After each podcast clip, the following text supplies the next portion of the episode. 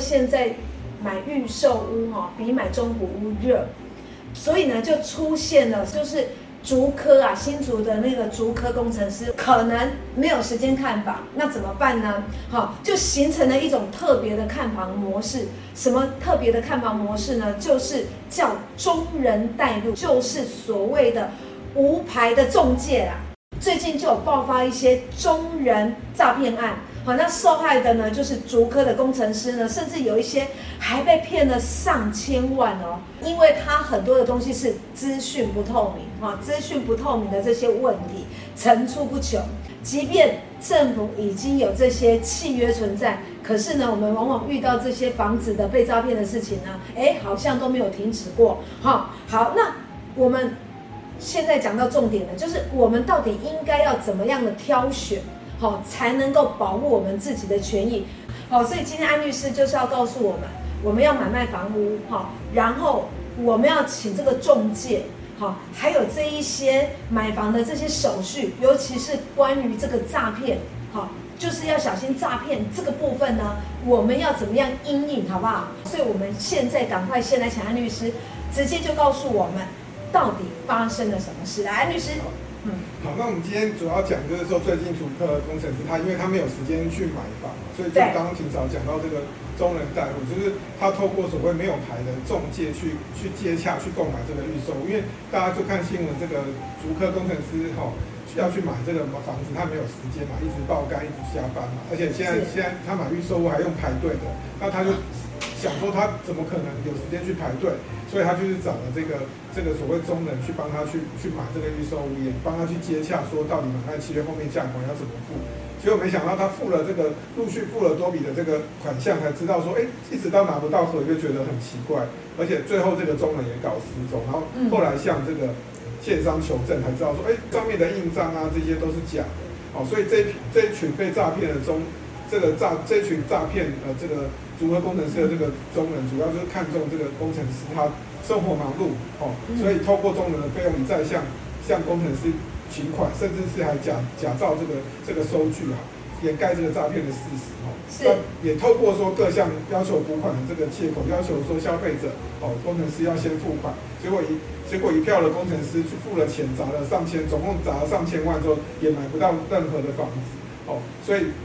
所以就如今就站出来说要求中人要还钱啊，所以就是提告说要提告把他们的诈骗手法都拿出来，避免说其他人再继续受骗。哎呀，这个真的是太糟糕了！我们辛辛苦苦存了钱，安律师，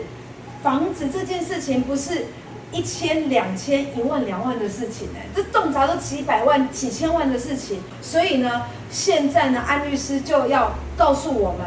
如果我们钱都汇出去了，你才知道说，哎，你被欺骗了，你被诈欺了，好，那我们这样还要得回来吗？你如果被诈骗的时候，你第一个你就要先拨打这个一六五这个反诈骗，嗯、去确认这个诈骗的事实。就是说，一六五专线其实是警政署它保一总队去接替，它它基本上会有五十个专员去在线等候，所以这个民众如果遇到这个疑似的诈骗的时候，他会做一个统整，那最及时的把诈骗的讯息，然后协助民众去做去做这个厘清这个诈骗的事实。那同时，他如果厘清这个诈骗的事实，他也会暂时把你的账户做二十四小时内做冻结，并协助后续的哦救济的程序。好，那第二招是什么？那第二个就是说，当你完成一六五的初步通报之后，你。你还是要到警察局去做报案的手续。那透过警方立即将这个你的你被诈骗的这个账户呢，一起把它列成几次的，比如说你汇出去的这个账户，把它列成几次的账户。那协助启动宣传的机制，也就是说由警察哈、哦、警警察透过就是警局去通知银行，立即把这个诈骗的账户去做正式的冻结。也就是说，如果哦歹徒没有让在汇款哦后后提马上提取。提取现金的时候，这个时候就是账户哦没有在在这个汇款后去提取现金，你这个这个所谓警示账户就会被冻结。冻结之后，你经过相关刑事的程序之后，去做相关的宣告没收的程序哦，最后在刑事判决确定之后呢，你就可以去依法取得这个所谓的被没收犯罪所得，因为犯罪所得里面有一些是属于你的你的钱财嘛，这个部分你就可以在刑事判决确定之后，你就取回你被骗的这个钱。好，所以第二第二步就是请警方冻结诈骗账户，也就是说你要赶快去报案，好不好？第一招呢打一六五，第二招呢你要赶快去报案，因为你报案了之后呢，立即将这个诈骗账户呢，把它列为警示账户。那列为警示账户，等于是说，它这个账户里面的所有的资金是不是就不能动了？对，好，就不能动了。好，所以不会让它汇出。那如果让它汇出，哎，你要再把它讨回来，其实根据统计哈，其实是呃难上加难了哈，难上加难。这是第一步，一六五；第二步报警；第三步呢？那第三个如果没有办法及时冻结的时候，这时候你就是。就是假设你经过警示账户已经过圈存，那这个钱已经被等于是说警示账户里面的钱已经早已经被被车手所领走，那这时候哦警警方也没有办法帮你追追讨的时候，这时候你只能进进到说透过前面我们讲的刑事的程序跟你民事的程序哈、哦，同时去提告哦，那看看是不是透过因为刑事之后提告之后这些车手啊这些这些卖账户的人其实都一并你都可以请求求偿嘛。那到时候他们刑事也刑刑事部分也会被判一定的刑度，那就看看他透过诉讼程序之后，他愿不愿意跟你和解，让你取回部分的钱。那民事部分，当然你如果经过相关的民事判决，你也可以去查哦，做强制执行去查他的财产。当然，这个在这个如果进到第三步之后，其实你的钱要全部追回来也是有困难。不过如果你要这些钱毕竟被骗了，只是你辛苦钱，那这时候你就还是要，如果说因为这个部分不是只有诈骗集团的。所谓的主谋也包括借账户跟车手，如果你警察若追得到这些人，你也可以去去跟他们去走民事刑事的程序，那至少你有一部分的钱也可以透过民事刑事程序来做，最后能够追讨出一部分的这个金钱回来。了解哈，所以第三步就是，如果真的没有办法及时冻结的话，那我们透过诉讼的方式哈来把它取回，那包含民事跟刑事的部分都都要处理，对不对？对都要处理哈。好，接下来呢，我们不是开头在讲说房地产的问题嘛？好，那这个房地产的问题呢，安律师现在也要告诉大家呢，房地产买卖诈骗有五个手法以下呢，请大家认真听哦，认真听。好，来哪五种手法？好，那我们讲，先讲第一个啊，第一个就是这个租客去假扮屋主去擅自出卖房屋。那这个这个我们这五五种其实都是新闻上整理的，我们就整理五种说最近，因为因为最近就是说诈骗集团其实的手其实在深入，不管今天是透过网络上诈骗，他也透过买买卖房子也做相关的诈骗，所以大家要注意说，其实诈骗集团就在你就在你身边了，可能你在买房子的时候，他用不各种不同的手法去洗你，那这时候你就要注意，如果你现在正在买房子，你就要注意听说有可能有五种手法有。你不一定，有时候你不一定在在台北市啊，你可能在其他县市，可能它有一些小中介，那或者是你有自己去出卖，比如说你自己自己贴哦贴说你要出售房子，接下来就会诈骗集团看到你出售房子，他就会打电话跟你说他要买，哦，类似这种手法你就要注意说哦有没有下列我们五种的状况，那有五种状况你就要提高警觉，说确实有可能诈骗集团就盯上你。OK， 好，所以这个真的一定要小心，一定要谨慎。来，第一种手法。那第一个就是租客，租客去假扮屋主，他去擅自出卖房子。就是最近有有一个新闻报道说，高雄曾经有有一个男子因为积欠地下钱庄的债务，他就是伙同他另外一个女子去冒充这个房东夫妇，好，所以他共同去伪造，哦，伪造这个身份房东身份证跟权状的资料，他就把身房东的身份证，哦，跟权状他都去做伪造，然后去。就透过这个，就是把这个透过将真正屋主的这个房子低价去出售，哦，最终去得款了这个两百万元，哦，所以这个东西大大家就要注意到，说今天有可能你今天哦，他去假冒成他自己跟你他跟你租房子，然后他假冒假冒成房东夫妇去伪造身份证等等这些文件，他去去将真正你的房子就出卖掉了，对，这个就要提高警觉。第一个是假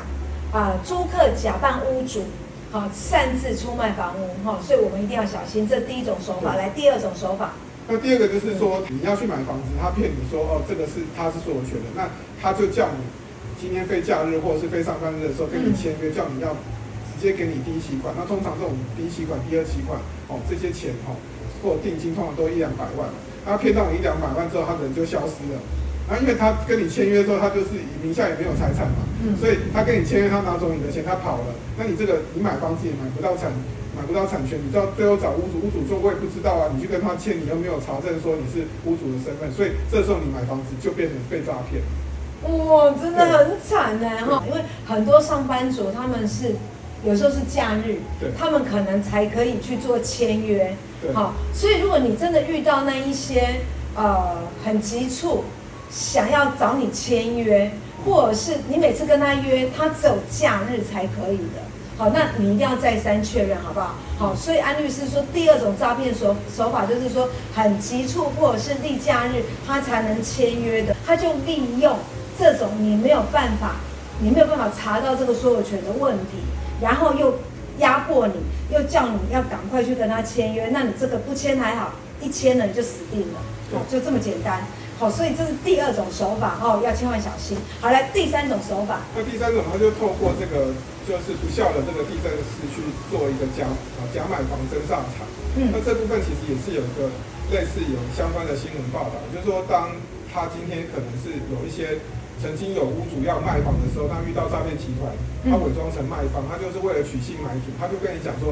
他高额定金，现在一般定金可能一般可能房子哦，在双北可能房子一两百万。定金先付，他可能就付了三四百万定金，他就展现诚意跟你讲说，哎、欸，谎称说啊，你今我今天哈、哦，我我现在先付你定金哈、哦，可能有三百四百万，但是你要配合我，我有熟识的代书，然后我可以帮你哈、哦，帮助你我们来理这个买卖契约，那可以帮你规规避税费这种不实的这种话术，好、哦、让屋主去放松这个警惕。他签约之后就直接就交出了这个权状跟意见，嗯，好、哦，所以这个在这个情况之下，那你不可能。今天拿到多拿，你第一次拿到可能是两两百万、三百万、四百万等等的金额。可是你拿到这个钱之后呢，你就把这个权状跟意见证明交给了这个代书，哦，交给代书之后呢，他今天就直接把你房子拿去过户。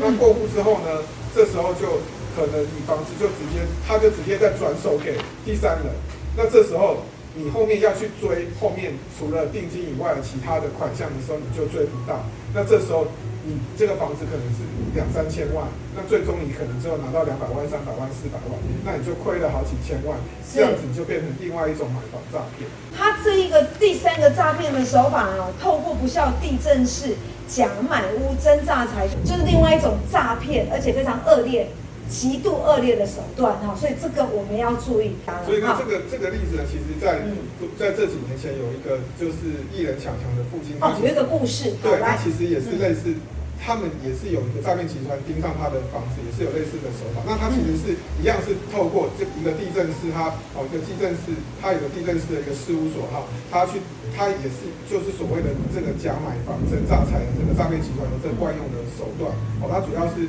哦利用法务，他们地政士的法务去设计不利于这个屋主的买卖契约。哦，那锁定这个自售屋，他锁定你自己要卖卖房子的自售屋，他你不找中介嘛，他直接跟你说，直接买方哦，买方对卖方。哦，那这个时候他就找来人头卖家，他跟你讲说，哎、欸，签约的时候他付了百分之二十的款项，哎、欸，而二十的款项一般大概只付了五趴十。他就直接付了二十趴，就跟你说，哎、欸，我们有认识的代书，我们这个代书都很熟悉，好、哦，就用这样的手法，好、哦，去立即找到不知情的买家再转转卖，也就是说，他你付了二十，他他付你二十趴的钱之后，他就把你的意见跟权状就透过交给代书之后，他直接马上去过户，过户之后再转卖给不知情的买家，嗯、那这时候呢？他同时哦，或者他直接拿去房屋去做抵押，去跟民间哦，跟民间的这个借贷去做抵押的动作，他去换取大量的现金。那最后呢，你只拿到二十趴的现金，剩下八十趴，他事情都追不回。那对，所以这个部分呢，他这个强巴他就有找到同样的这个地震师，他有骗了大概有呃蛮多的人，就是说有九个人受骗，所以他们有一起去做提告的动作。那这个时候当然是目前诉讼还在进行当中了，哦，不过也是提醒大家，其实如果你现在是自售屋，那如果买家他今天很大方的，就是超过市场行情跟你讲说，我二十趴，哦，先付你二十趴，先付你十五趴，那你就要注意，他叫你配合的，他配合的代书去办理过户的时候，你就要注意说，这个有可能诈骗就在你身边。所以这是第三种手法，第三种手法。好，然后还有。第四种手法是什么？好，那第四种就是说开开假支票，开假支票骗走变种防务。那去年呢，其实政府有一个地保会自称地保会副的一个人，他其实卷入一个林口透天的这个别墅诈骗洗钱案当中。那新闻的报道其实说，林口有一栋价值两千两百万的这个透天的这个别墅哈，在交易之后，这个屋款竟然就是屋屋款居然跳票，那最后屋主也没有无从取得价款，那已经卖出了房屋，同时又被诈骗集团再转卖，所以就会变成让屋主。哦，人财两失，也就是说他前面哦先付你，他一第一期款或定金先付你的十趴二十趴，后面剩下的钱啊、哦、他开支票给你，结果他开支票给你就已经当做哦当做他已经交付钱了，先付钱了，那这时候他去做过户，那可是你后面再去兑现的时候，你在跑流程去兑现的时候，这个这个支票就跳票，可是你房子马上诈骗集团就马上转手给第三人，这时候呢你去跟哦你去跟这个买。买方说：“哎、欸，你要给我，你要给我这个八十趴，或者是给我九十趴的这个呃剩下的尾款的时候，他其实名下也没有财产，这时候你就房子就被骗走了。”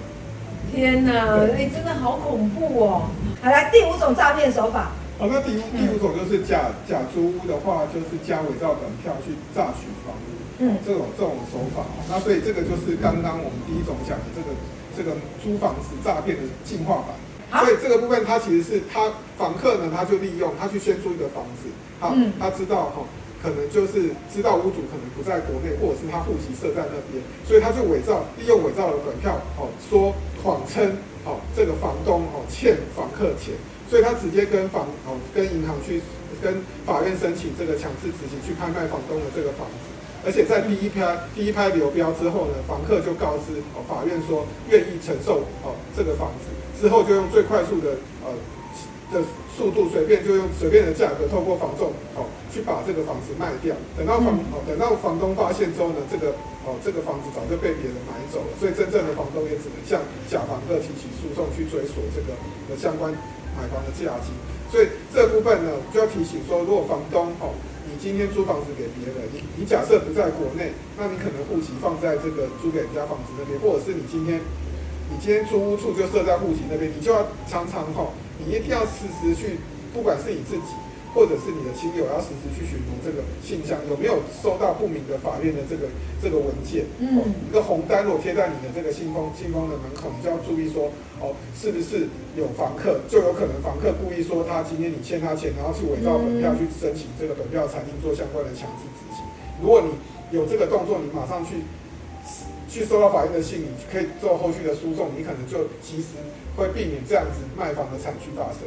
真的，真的太夸张了，连这一招都有，假租屋加伪造本票来榨取房屋哈。紧接着呢，还要认真听哦，今天都是满满满满的智慧，好不好？法律上面关于房屋的买卖房屋的一些常识跟知识，你真的一定要知道。好，来预售屋不能转卖，听说是这样。来，等一下我跟安律师确认说，第一个预售屋能不能转卖，再来买卖预售屋，那我们应该要注意什么？好，如果一个正常的一个状况之下，我们应该要注意哪一些问题？哈，安律师有两个问题哦。第一个是，可以转卖吗？预售屋可以转卖吗？第二个是买卖预售屋，我们要注意什么？哈，来。